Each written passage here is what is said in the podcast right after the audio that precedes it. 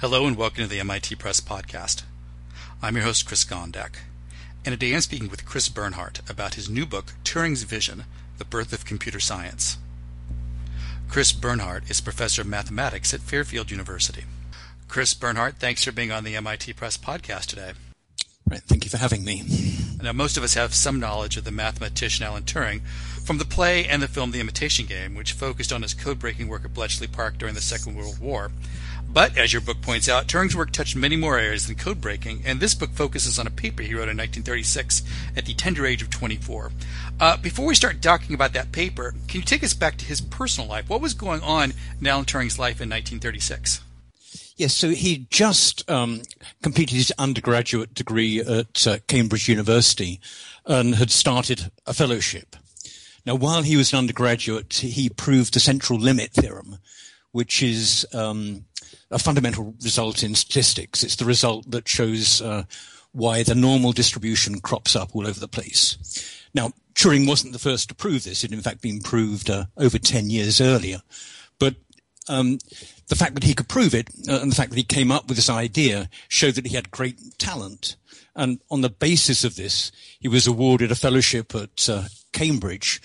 And this is a, a three-year position in which uh, covered board and lodging, and he could just concentrate on doing research. And so now he wanted to um, tackle, he was young and ambitious, and he wanted to tackle an important problem. And at this time, um Gödel's incompleteness theorems were being uh, discussed. There was a series of lectures on these theorems. And during these lectures, Turing learnt of Hilbert's decision problem, or in German, the Entscheidungsproblem. And he decided that he, he would tackle this. This would be uh, what he would work on. Uh, this decision problem is a little bit complicated, but what Hilbert was asking for, he was asking for an algorithm that uh, when you're given some statement in logic, it would tell you, the algorithm would tell you whether this statement was valid or not. And, and the important point here is that he assumed that there w- would be such an algorithm. And Turing, along with other mathematicians, thought that um, Hilbert, uh, Hilbert's view of uh, algorithms was wrong, that algorithms were much more limited than Hilbert uh, thought. And so he, Turing was going to show that um, that there was no algorithm that could solve Hilbert's Entscheidungsproblem. Um, you know, Hilbert was a leading mathematician at the time, so this is a, a very ambitious uh, project. He was going to show the leading mathematician at the time uh, his view of mathematics was in fact wrong. Uh, was he was Turing alone? I guess you mentioned Turing was not alone at this point, but was he the first person to really think, okay, I'm going to write a paper to like take on Hilbert's uh, Hilbert's view on the decision-making problem, or were there other people working on these things at the same time? Well, I mean, this uh, um, yes, there was somebody else working on it at the same time, unknown uh, to Turing. That in Princeton there was an established logician called uh, Alonzo Church, who also thought that Um, the power of uh, algorithms was much more limited than Hilbert. And he also set out to do exactly what Turing was doing. And um, unfortunately for Turing, that uh, before, while he was writing up his results, um, Church published his paper. And, and Church, in fact, beat Turing to uh, proving that uh, there is no algorithm that decides uh, Hilbert's decision problem. Um, I mean, I think Turing must have been really upset to, to, to be beaten in this race. But when people looked at what they'd done, they realized that they, Turing and Church had tackled this problem in completely different ways. That um, Church had tackled it using um, a sort of formal logical system that's known as the lambda calculus, uh, whereas Turing used some uh, really ingenious, simple, beautiful ideas. And so when people looked at uh, Turing's paper, um, they thought it should be published, not really for the result, because Church had beaten him to the result, but the, um, it should be published just for the uh, the proof, uh, the ideas it contained. You don't, um, I was going to say, you used a word in that description which which pops up several times in the book, and that's beauty. That from a, a mathematical point of view, one of the things that made Turing so compelling was that a lot of people looked at his work and saw a certain beauty to it. Now, I am certainly not math. I'm not. I would not say tremendously mathematically inclined, but I know that in the world of math, beauty is in some ways taken as as maybe not so much a, a facet of truth, but certainly more appealing to look at mathematically. Can you give us a sense of when you talk about beauty, or when people talk about the beauty of one of Turing in this paper that Turing wrote, what they mean as opposed to a, I guess, a non-beautiful mathematical paper? Yes. Yeah, so there's a certain elegance when when you read through this paper. I mean, there's a simplicity. You feel that Turing's distilled things uh, um, to their most basic form. And then um, from this you know, simple beginning, he builds this uh, very clever proof. So there's a cleverness, there's an elegance to it.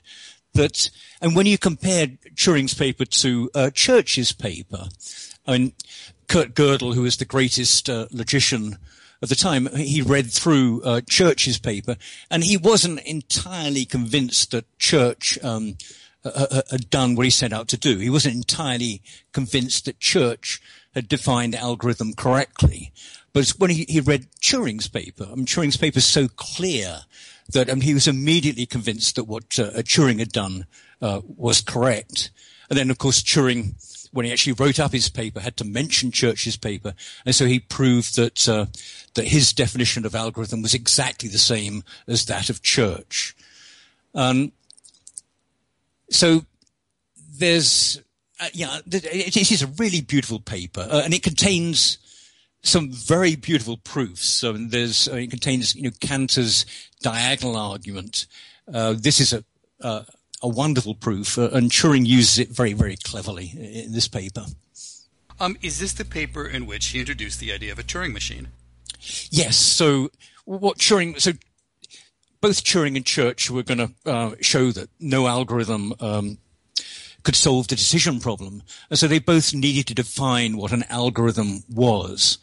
And what Turing did, I mean, his, his idea was that he would look and see what people do when they do computations. And so he um, uh, broke computations down into their most elementary steps and basic operations. And then he decided that there, you could design simple machines that would perform each of these operations. And so he defined um, what we now call Turing machines. He didn't call them Turing machines, but we now call them Turing machines. And these are very simple machines. So a Turing machine consists of a tape. The tape's divided into squares, and each square contains a symbol, uh, or it could be blank, but the symbols are usually zero or one. And then there's a tape head that covers uh, exactly one square, and it can read that symbol. It can also overwrite that symbol with a new symbol, and it can move one square to the left or one square to the right. Then, in addition to the tape and the tape head, uh, the Turing machine has um, states. Turing actually called them states of mind. There are a finite number of these states of mind. And then just a list of instructions. And these instructions Uh, are very simple. There are the forms. So suppose that we're Turing machines in state A and reading one on the tape. It says, okay, overwrite that one with a symbol zero, uh, move the tape head one step left or right, and enter a new state. It tells you which state to enter. And the instructions are exactly of that type. So it's very, very simple. So these machines are very simple to describe. I mean, I think it's better to draw a little picture, as I do in the book, but um, they're very simple to describe. And then Turing goes on to say that, um, convincingly argue that any algorithm, um, for any algorithm, you can construct a, a Turing machine that will perform that algorithm. And so this is the beginning of his um, uh, argument. And I mean, from there he goes, shows that, in fact, you don't need to build a separate Turing machine for each algorithm. Uh, there's a universal Turing machine which will perform any algorithm. Um, the universal Turing machine um, is, is, is, is a brilliant idea. Uh, and this is where he comes up with the stored program concept, which was important in the uh, building of actual computers. Uh, and, and all modern computers are universal Turing machines. So what Turing's doing in this paper is, you know, applicable to all all computers. Because if people remember back, if they had seen the movie The Imitation Game, and you talk about this in your book, this whole idea of computation up until Turing and the work he did and then the stuff working in Princeton and University of Pennsylvania in the nineteen thirties and forties, computation was primarily, it was solely humans, and that question of how could humans compute. Uh, I got the sense that, and you mentioned in this paper, this was the beginning of saying, okay, given what you talked about, the universal Turing machine, we can now look at some of the machines that say were developed in the nineteenth century by Charles Babbage and others to see can these be translated into something which can compute algorithms. Yes, so um, certainly I mean, uh, algorithms have been you know, part of mathematics since the, the beginning of uh, mathematics, that uh, uh, Euclid's Elements uh, uh, includes the Euclidean algorithm, which is an algorithm for finding the uh, greatest common divisor of two whole numbers. And uh, I mean, algorithms go back beyond that. And we've always had algorithms. Um, and so the idea of building machines to compute algorithms um, is, is a, seems to be a natural idea. And as you mentioned, I mean, Babbage built a machine. I mean, Leibniz had a machine. Uh, but these machines were useful. I mean, they computed you know, a wide variety of computations. But it wasn't until um, Turing that we really understood that they you could have a universal machine that could compute any computation. And again, one thing that Turing introduces here is the idea of this stored program concept. I mean, up until um, the uh, really the middle of the forties, I mean, computers were programmed by um, you know change, clicking switches or replugging wire boards. There were some mechanical things you had to do, and Turing realized that you, you don't need to do that. You could import the the program and the data into memory uh, of just one machine. So this is a central idea that's uh, really owing to to Turing. Now, Church was at Princeton, and through the book we learned that uh, that Turing had spent time at Princeton as well in the nineteen thirties. Uh, given the fact that your subtitle of this book, Turing's Vision, is the birth of computer science, do we see any, I guess, particular causal links, or I guess, you know, evidentiary links between the work that Turing was doing and then the work that ended up being done by John von Neumann, who is considered the kind of the, the godfather of computer architecture? Yes. So um, the, I, Turing uh, and after he finished this paper, he went to Princeton uh, to do his PhD under uh, Alonzo Church. And while he was there, he got to know von Neumann. And in fact, um, von Neumann offered him a position there, uh, which he turned down and came back to England. But um, I mean, as you say, that von Neumann um, was this great mathematician, but also he, he was involved in the uh, development of the, the hydrogen bomb. And for that, you need to do perform massive computations. And so he really needed to have computers built. Uh, and so he, he was um, a power behind uh, designing and the architecture of, of the modern computer. And one of the key ideas was this stored program concept. And that's, I mean, von Neumann was the person that uh, hammered home that computers needed to have this. And again, he credited this idea to, to Turing, that um, I mean, he was aware of Turing's paper, uh, which uh, it was unusual in that most people constructing computers at this time were totally unaware of uh, the theory, were totally unaware of, of what Turing had done. You know, you talk that answer of the theory. In the beginning of the book, you do talk about the fact that in today's computer science, people that go through computer science courses really don't or often do not step back and take a look at the underlying philosophies and theories that gird the whole science of computing. Is this something you're trying to do with this book, to bring those things back to life so as current students in the twenty-first century, as they go through their learning of computer science, take a step back and go, yes, you can do all these wonderful things, but don't forget this is the scaffolding on which it's built on? Well, I think um, in most computer science uh, majors do actually take a course uh, called The Theory of Computation. And that's, I mean, largely built uh, on the work that uh, of uh, Turing's paper. Um, so I think computer science majors um, um, are aware of what uh, Turing has done. And they're aware of things like the halting problem that comes from Turing's paper. Uh, but I think that outside of computer science, uh, not many people know of this paper. Not many people are aware of what Turing has done. Uh, and I think that seems a shame, because I think it's, you know, one of the great the great papers of the uh, twentieth century, and I you know compare it to um, quantum mechanics and uh, theory of relativity. That most people have an idea of what these theories are. Um, you know, they might be a little bit hazy, but they've got some idea of what these theories are. But I mean, general relativity and quantum mechanics involve you know, quite complicated mathematics. To really understand them, you really need a, a graduate uh, degree. Whereas Turing's paper, again, is a really important paper, but um, most people couldn't understand what Turing did. It's a, it's a it's a simple, well, it's, it's a fairly simple argument that builds uh, very carefully. So, uh, really, what I would like to do, I'd like to uh, for more people to become aware of what Turing did. But I, I do think that in computer science, uh, um, computer scientists are aware of this paper. In fact, I think it's uh, really.